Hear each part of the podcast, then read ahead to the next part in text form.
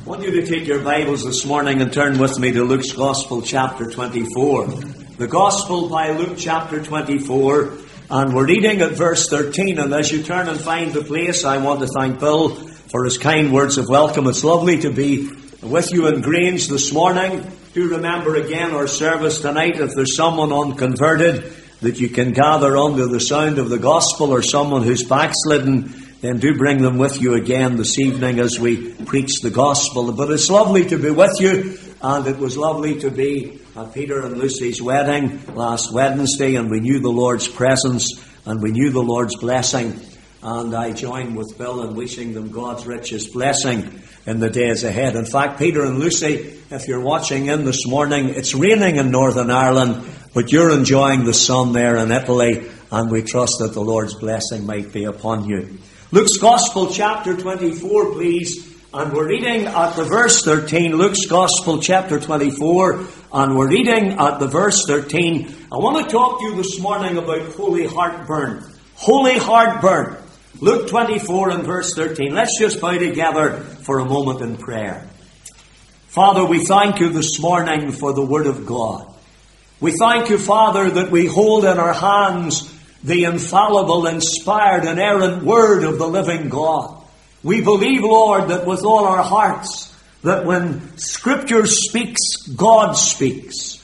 And our Father, we pray that as we come to Thy Word this morning, that we might know the energizing power of the Spirit of God. Lord, that you would speak into our hearts this morning. Father, how we need that reviving touch in these days. Oh God, how we need the Spirit of God to come upon us afresh, that we might know the quickening power of the Spirit of God in our lives in these days. Father, we pray that as we come to Thy Word this morning, Lord, we would simply pray, speak, Lord, in the stillness. While we wait on Thee, hush our hearts to listen in expectancy. Through Jesus Christ our Lord, we pray. Amen. The, the Gospel by Luke, chapter 24, please, and we're reading at the verse 13. And be told two of them went that same day to a village called Emmaus, which was from Jerusalem about three score furlongs, about seven miles. And they talked together of all these things which had happened. It came to pass that while they communed together and reasoned, Jesus himself drew near and went with them. Isn't that a beautiful expression? Isn't the King James Version beautiful in its grammar and in its phrases? Jesus himself drew near and went with them. But their eyes were holy, and they should not know them. And he said unto them, What manner of communications are these that ye have one to another as ye walk on our side? The one of them, whose name was Cleopas, answering, said unto him, Art thou only a stranger in Jerusalem, and hast not known the things which are come to pass there in these days? And he said unto them, What things? And they said unto him, Concerning Jesus of Nazareth, uh, which was a prophet mighty indeed, in, uh, mighty indeed in word before God and all the people. And how the chief priests and our rulers delivered him to be condemned to death and have crucified him. But we trusted that it had been He which should have redeemed Israel. And beside all this, today is the third day since these things were done. Yea, and certain women also of our company made us astonished, which were early at the sepulchre. And when they found not his body, they came saying that they had also seen a vision of angels which said that he was alive. And certain of them which were with us went to the sepulchre and found it even so as the women had said, but him they saw not. Then he said unto them, O fools and slow of heart to believe all that the prophets have spoken. Ought not Christ to have suffered these things and to enter into his glory? And beginning at Moses and all the prophets, he expounded unto them in all the scriptures the things concerning himself. And they drew nigh unto the village whither they went. And he made as though it would have gone further, but they constrained him, saying, Abide with us, for it is toward evening, and the day is far spent. And he went in to tarry with them. And it came to pass, as he sat at meat with them, he took bread and blessed it and brake and gave to them. And their eyes were opened. And they knew him, and he vanished out of their sight. And they said one to another, Did not our heart burn within us while he talked with us by the way and while he opened to us the scriptures. And they rose up the same hour and returned to Jerusalem and found the eleven gathered together and them that were with them saying, The Lord is risen indeed and hath appeared to Simon. And they told what things were done in the way and how he was known of them in breaking of bread. Let's just keep our Bibles open there at Luke's Gospel, chapter 24. David Livingstone was born on the 19th of March, 1813, in Blantyre, in South Lanarkshire, in Scotland. His father would often put him on his knee and read him great missionary stories. One day when he was just a young boy, David Livingstone said this, You know, Daddy, I want to be a missionary just like that. And so David Livingstone in his young life got on his knees one day and he prayed this prayer, Send me anywhere, only go with me. Lay any burden upon me, only sustain me. Se- sever any ties, only the ties that bind me to your service and to your heart. And he said through it all, he heard the words of the Lord Jesus coming to him, Lo, I am with you always, even unto the end of the earth. He packed his bags and set off for Africa. And when he took a look at the continent of Africa, he wrote these words within his journal. The haunting spectre of the smoke of a thousand villages in the morning sun has burned within my heart. In 1845, he married a lady called Mary Moffat and they had four children.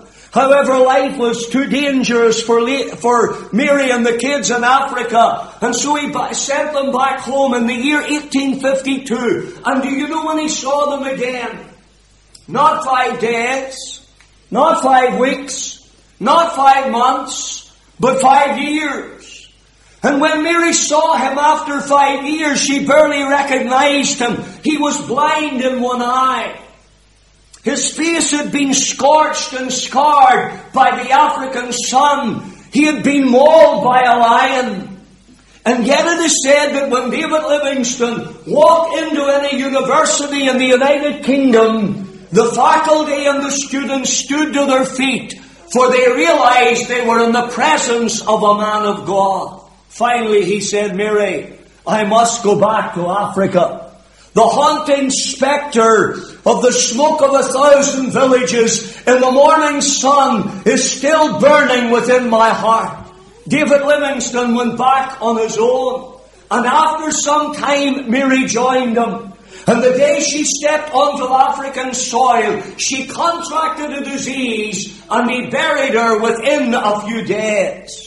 He picked up his belongings, and he returned to his village home. Finally, he got so weak, the natives had to carry him from village to village that he might preach the gospel. One day he said to, to one day he said to them, "Take me home. I'm very ill." They wanted him to. They wanted him to be put to bed. He said, "Put me on my knees."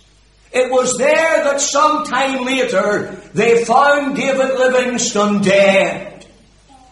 The haunting spectre of the smoke of a thousand villages in the morning sun has burned within my heart. My Christian friends, is that not our greatest need today? We need churches and Christians aglow for God, on fire for the Lord. The early church so turned the world upside down that in three centuries, one tenth of the Roman Empire was Christian, a heart on fire for God. Is that not what this passage is all about? I mean, here is Cleopas and possibly Mary, his wife, two of the Lord's disciples, and their faces are toward the village of Emmaus.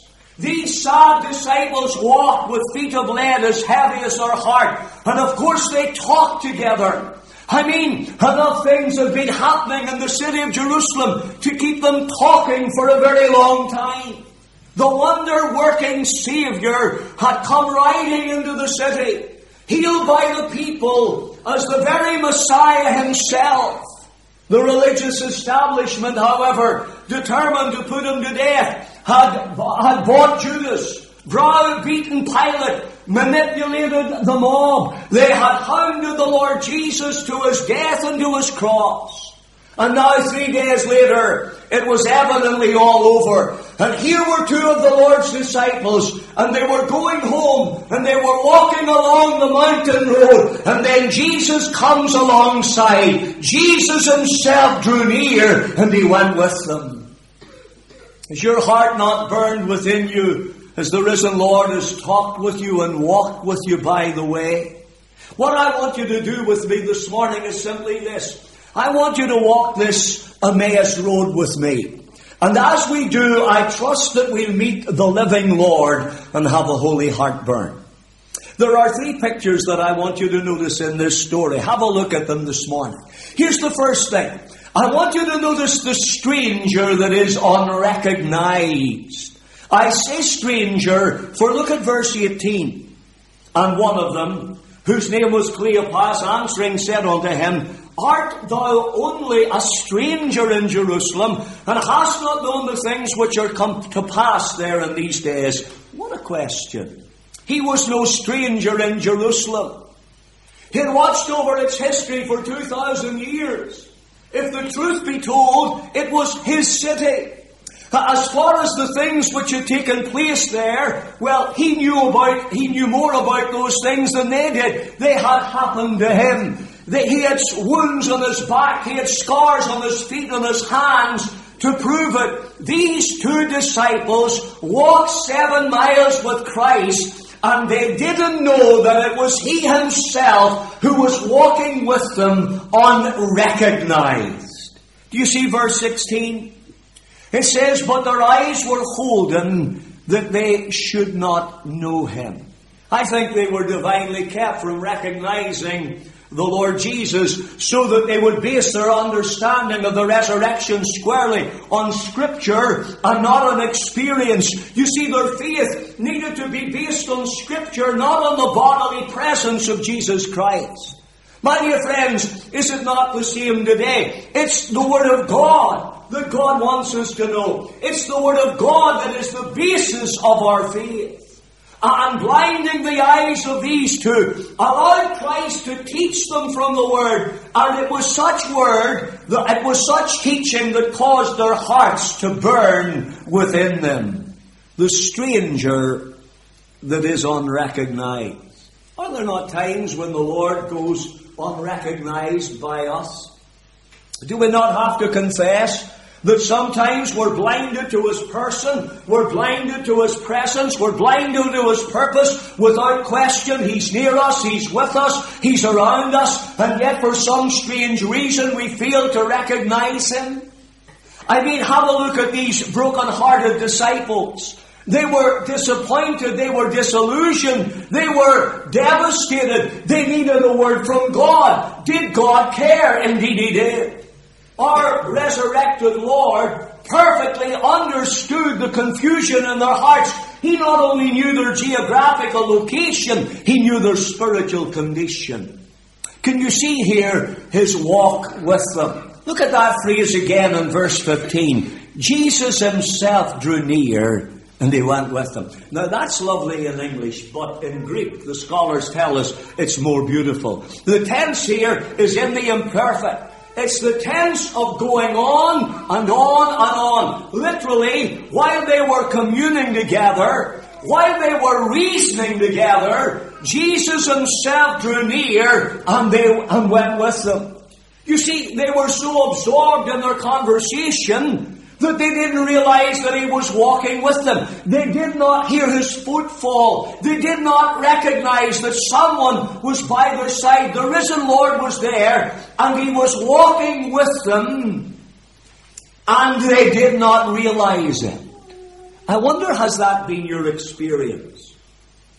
Has the risen Lord not intruded into your difficult moments, into your dark problems, into your depressing circumstances. I mean, have a look at these two disciples for a moment. Emotionally, they were distressed. Look at verse 17 and notice that word sad. It means dreary. It's the downcast look of settled grief. Oh, there was a lot of sadness around that first Easter Sunday morning among the disciples of Christ. You remember the disciples mourned and wept. Mary stood at the sepulchre weeping. And now these two on the road to Emmaus are sad. But Jesus himself drew near and he went with them. He still does, doesn't he? I wonder this morning, could these two be a picture of you? Have you lost a best friend?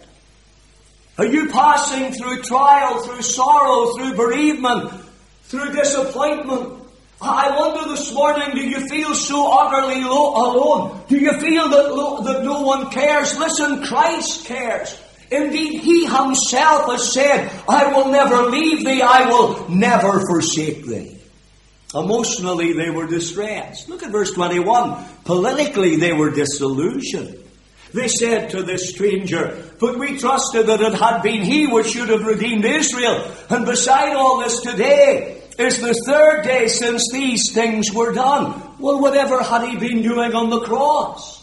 If he had not been providing redemption for Israel and for all mankind. You see, these two, like so many in Israel, they were looking for a political Messiah. One who would deliver their nation from the tyranny of Rome. One who would kick out the forces of Rome. But their hopes their dreams, their aspirations had been destroyed by the crucifixion of Jesus. We get the impression that these two disciples were discouraged because God didn't do what they wanted him to do. Politically disillusioned. Wonder this morning, dear friend, do you feel the same way? I wonder, are you anxious about events, current events, locally, nationally, internationally. Maybe you're here this morning and you're fearful concerning our nation, our security, our province, our land, its present, its future. Maybe, maybe COVID or Brexit or the protocol has been clouding your vision. Listen, whatever happens, Jesus himself will draw near and he'll go with us. Emotionally, they were distressed. Politically, they were disillusioned. Have a look again. Spiritually, they were disorientated. They were confused. Look at their conversation in verse 22. Yea, and certain women also of our company made us astonished which were early at the sepulchre. And when they found not his body, they came saying that they had also seen a vision of angels which said that he was alive. And certain of them which were with us went to the sepulchre and found it even so as the women had said. But him they saw not. Their faith had been shaken, their hope had been shattered. Sure, they'd seen the mighty deeds of the Lord Jesus. They'd seen him turn water into wine. They'd seen him raise a man from the dead. Their faith had been alive, it had been vibrant, but now it's all in the past tense. He was a prophet, but Christ is no longer real to them. The empty tomb, which was good news, to them was bad news because they thought that someone had stolen the body, spiritually disorientated. I wonder, is that you this morning? Is your faith shaken? Maybe there was a time when your heart burned with faith. But the wear and tear of life has got hold upon you, and your faith is limping along this morning like a crippled bird. You've been living the Christian life for a period of years, but the truth of the matter this morning is this your heart is cold. You need that holy heartburn. I heard about a professor who wrote a very learned book on love. The only defect was that the old professor had never been in love. And when he took the manus- when he took the manuscript to a typist to have it typed for the publisher, the typist turned out to be a very lovely lady. And when their eyes met, something happened to the old professor that wasn't in the book. And he was happier in five minutes with love in his heart than he was in 30 years with love in his head. I wonder this morning, dear friends, does something like that not need to happen to us? Oh, we come and we go. We go through the motions, but we lack passion. We lack purpose. We lack burning hearts. We have got the facts, but where is the fire? We've got the theology, but where is the doxology? We've got the fundamentals, but where is the fervency? We've got the learning, but where is the love? Can you see his walk with them? Can you see his talk to them? He asks them a question. Look at verse 17. Uh, what manner of communications are these that ye have one to another as ye walk on our side? And the one of them, whose name was Cleopas, answering, said unto him, Art thou only a stranger in Jerusalem, and hast not known the things which are come to pass there in these days? And he said unto them, What things? He had been at the heart of all that had happened in Jerusalem. And now he was asking them to tell him what he already knows. But bless God, we can come to the throne of grace this morning and pour out our hearts to Him. My friends, is it not amazing how it lightens the burden when we tell the Lord about it? You remember what happened after the death of John the Baptist? We're told the apostles gathered themselves together unto Jesus and told him, I wonder this morning, is that what you do? Is that what you're doing? Do you tell it to Jesus? Do you bring your difficulties to the Lord Jesus? Do you bring your needs to the Lord Jesus? Do you bring your bereavements, your sorrows, your victories, your cares to the Lord Jesus? How the Savior delights for us to come to Him and tell Him everything that is on our hearts. The stranger that is unrecognized. Picture number two, the scripture that is unfolded. The stranger that is unrecognized, the scripture that is unfolded. How does Christ bring them into a new appreciation of Himself? How does He set their hearts on fire? Well, look at verse 27. Beginning at Moses and all the prophets, he expounded unto them in all the scriptures the things concerning himself. Or another translation puts it, he interpreted unto them in all the scriptures the things concerning himself. The word expounded in verse 27 means to interpret fully. It's translated interpretation in Acts chapter 9. Is this not what our pulpits need to give to the people? Paul exhorts the young preacher boy Timothy. He says, Timothy, preach the word! Preach the word! Now, will you notice here the need for this exposition? Look at verse 25. Then said he unto them, O fools and slow of heart to believe all that the prophets have spoken. The word fools means slow at the uptake. The word all means they had a lopsided view of Scripture. They believed some of what Christ said, but, but not all. They believed the glory part, but they couldn't accept the suffering part. They wanted a militant Messiah, but the Scriptures also spoke of a meek Messiah. They wanted a conquering Christ, one who would kick Rome out of their country. But the scriptures spoke of a crucified Christ. They wanted a sovereign Christ. But the scriptures also spoke of a suffering Christ. Slow to believe after all that the prophets have spoken. Is that us?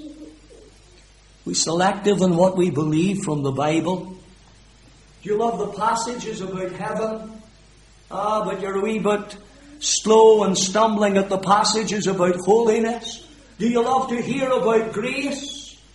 But you're not so glad to hear about giving. You love to hear about salvation, but perhaps you're not so glad to hear about consecration. Slow to believe. Is that not our problem? Do we not fail to take God at His word, to rest upon His promises? And the result is disappointment, disillusionment, bewilderment.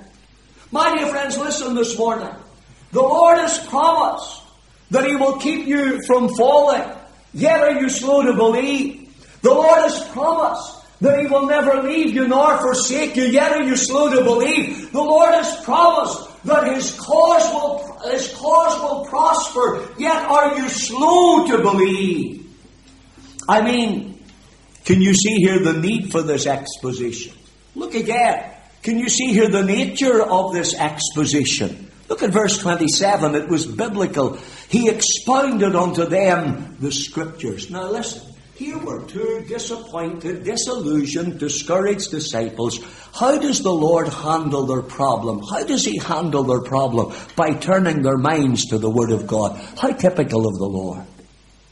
He based everything on the inspired, inerrant, infallible Word of God. His first and final court of appeal was the Bible. You say that's a simple lesson, but surely it's needed for our day and generation. It's needed for our churches. Listen, when we have problems in the assembly, where do we turn to?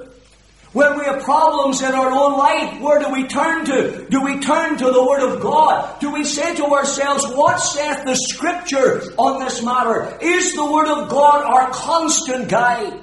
I'm convinced, my dear friends, if I knew this book better, I would have fewer problems.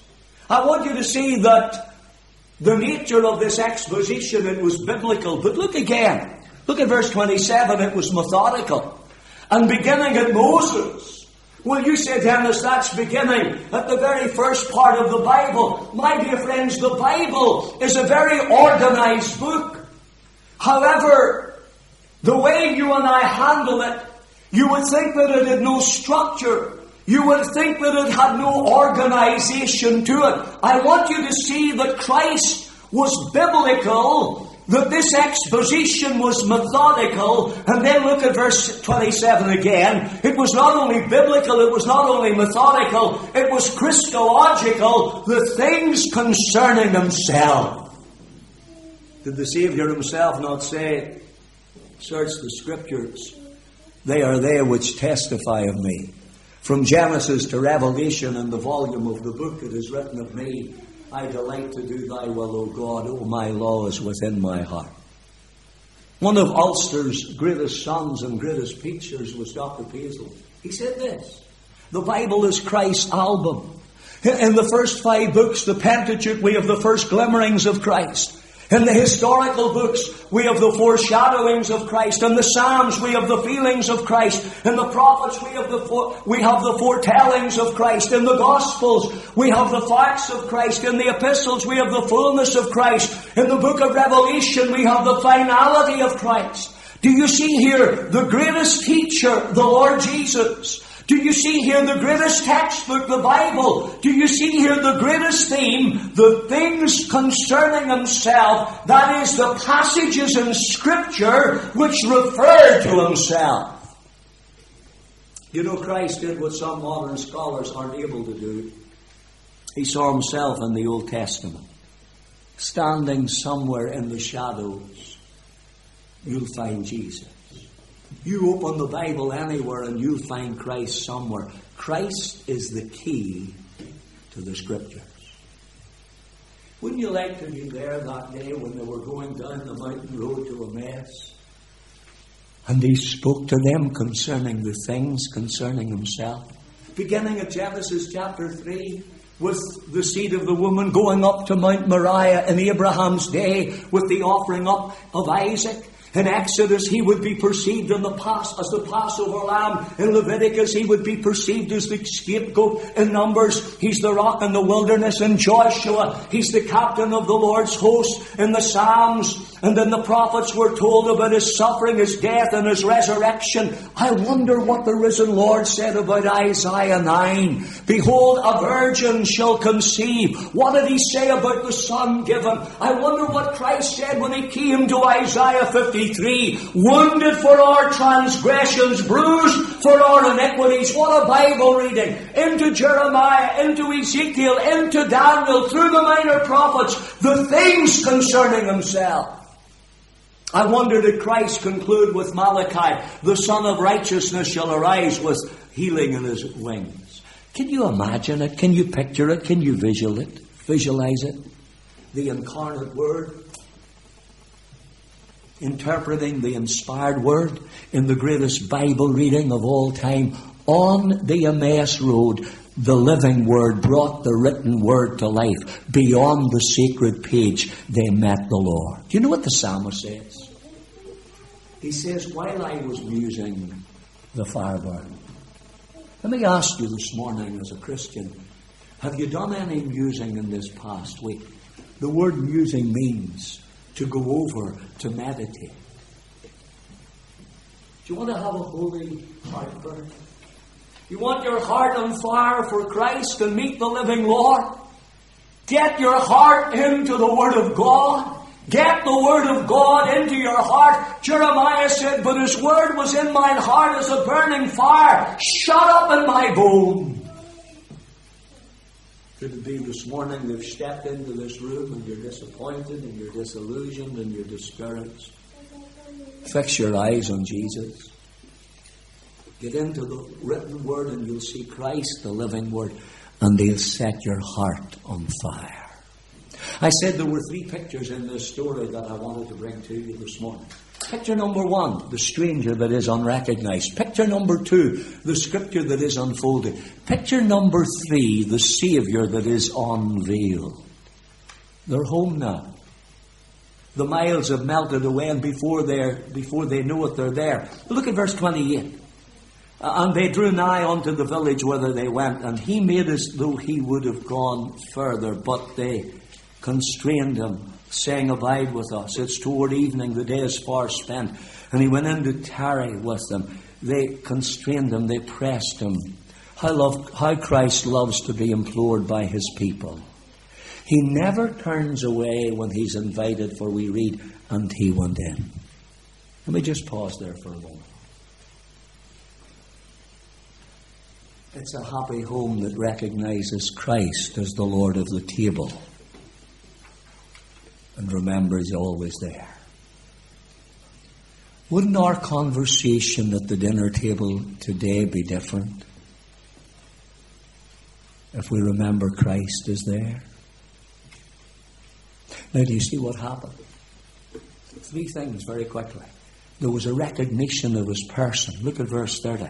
And it came to pass as he sat at meat with them, he took bread and blessed it and brake and gave to them. And their eyes were opened and they knew him and he vanished out of their sight. Later on, we're told that he was known of them in breaking the bread. I wonder was it the way that Christ broke the bread and gave it to them that made them recognize him? Or was it this sight that you and I expect to see in glory? The sight of those nail scarred hands, whatever, they knew him. The unrecognized Christ was recognized and the scales were taken from their eyes. Can I ask you a very simple question, believer, this morning? Who or what has blurred your vision of Christ? Once you could testify with the psalmist, I have set the Lord always before me, but not now.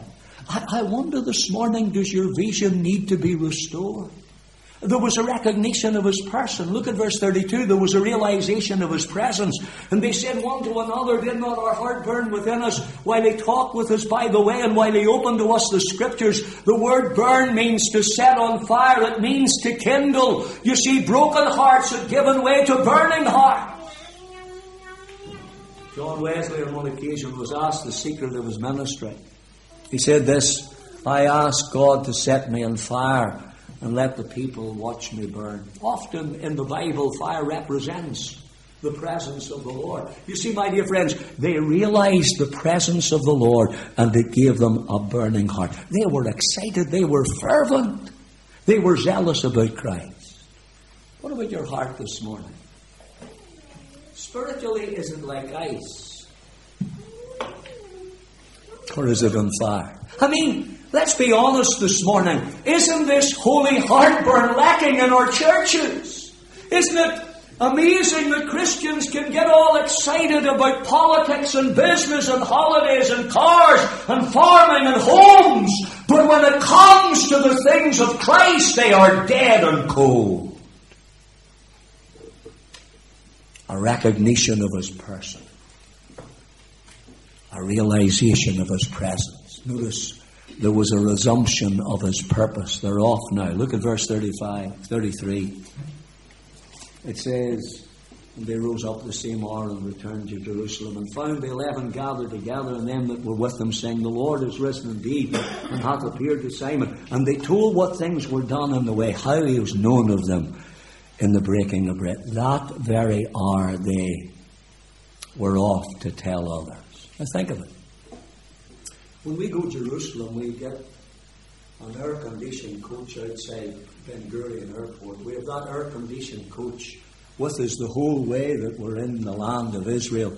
That air conditioned coach stays with us for eight or nine days and brings us back to the airport. Listen, They have tramped seven miles outside the city. They are dead weary with their travel, with the excitement. Ah, but they turn round uh, and they go back to the city. Why? They have a message to proclaim. They have a fact to declare. They have a victory to share. Christ is risen. You see, they declared what they had come to know. Can I challenge you this morning in my own heart? Is that what we're doing? They went seven miles out of the way to share the Easter evangel, the Easter gospel. Have you and I ever gone seven yards out of our way to tell someone that today there's a Savior, tomorrow He's coming back to coming back to judge? Have you a burning heart that propels you out in service for Christ? Back to David Livingstone. When he buried his wife on African soil, he got down upon his knees and he prayed this prayer. My Jesus, my King, my all, I again consecrate myself to thee. I shall place no value on anything I possess or anything I do except in relation to thy kingdom and to thy service. And through it all, Livingstone said he heard the words of the Saviour, Lo, I am with you always, even unto the end of the world. When eventually he returned to his home, someone had stolen his medicine. He desperately needed that medication because he was in constant pain. He got on his knees and said, God, you promised you promised that you would always be with me, and I need that medication if I'm continue to preach the gospel to the African people. And as he prayed, he heard steps, and he looked up into the face of a white man, and he said, Who are you, sir? The white man said, Dr. Livingstone, I presume. He said, I'm a press reporter from the United Kingdom, and I've come to do a story on your life, and I want you to know two things, Dr. Livingstone. Number one, I'm the biggest swaggering atheist on the face of the earth, so please don't try and convert me. And number two, someone has sent medication for you. H.M. Stanley started to travel with David Livingstone. And within four months, the biggest swaggering atheist on the face of the earth, got down on African soil and gave his life to Jesus Christ. He said this, the power, as I looked on Livingstone's life, the power of that Christ life, of that Christ life was awesome. I could not hold out any longer. Livingstone's burning heart had brought H.M. Stanley to his knees. A heart aglow for Christ. Is that your heart this morning? The haunting spectre of the smoke of a thousand villages in the morning sun has burned within my heart. Fill me, O Lord, with thy desire. For all who know not thee, touch my lips with holy fire to speak of Calvary. Let's pray.